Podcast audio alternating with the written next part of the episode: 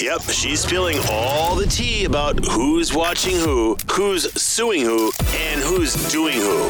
In Hollywood, Teresa's tabloid trash. Brad Pitt is launching a new skincare line. It contains antioxidants made with grapes from his winery that I believe he shares with Angelina Jolie. Don't know how that one's going to end up.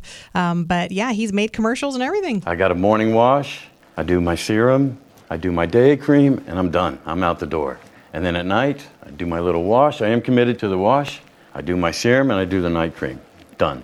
Hmm. Done. Yeah. Mm-hmm. Can I Let's keep talk it about that 100 with wash you're you? committed to. I love me some Brad Pitt. However, I'm getting a little burnout on celebrities having skincare lines and alcohol.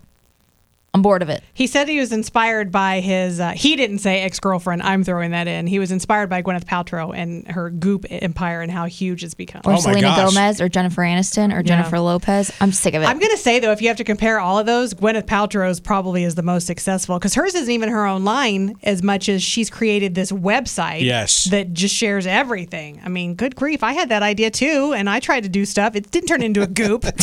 Whatever. Um, let's get an update on Adam Levine's wife. There's really not much today, other than the fact that he was out and about in California yesterday with Behati Prinsloo, and they kind of were putting on a brave face. They were just running errands and they were smiling, holding hands.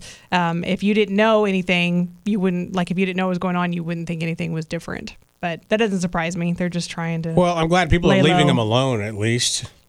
I don't know that they're being left alone. I mean, I don't think people are running up to their faces and saying things, but online, it's crazy. Online, it's insane. I was looking at both of their Instagrams yesterday and scrolling back further and further like a creeper.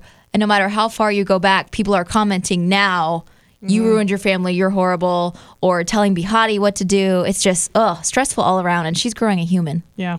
An original home featured on Netflix as Stranger Things is hitting the market. The house was featured in the first few seasons of the show and used as the home of Joyce Byers and her two sons, Jonathan and Will. However, it is actually located in a small town in Georgia, not in the fictional town of Hawkins, Indiana. It is owned by some siblings who allowed the Duffer brothers to use it for the show. It's a fixer upper. It costs $300,000, but it sits on six acres and has three bedrooms, two baths, if you're interested.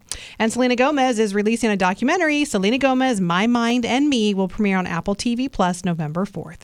That's your tabloid trash. It's brought to you by Casey Dumpster Company. Do you have extra junk you need hauled away? Casey Dumpster Company offers dumpster rental sizes for all types of projects. Check them out at caseydumpster.com.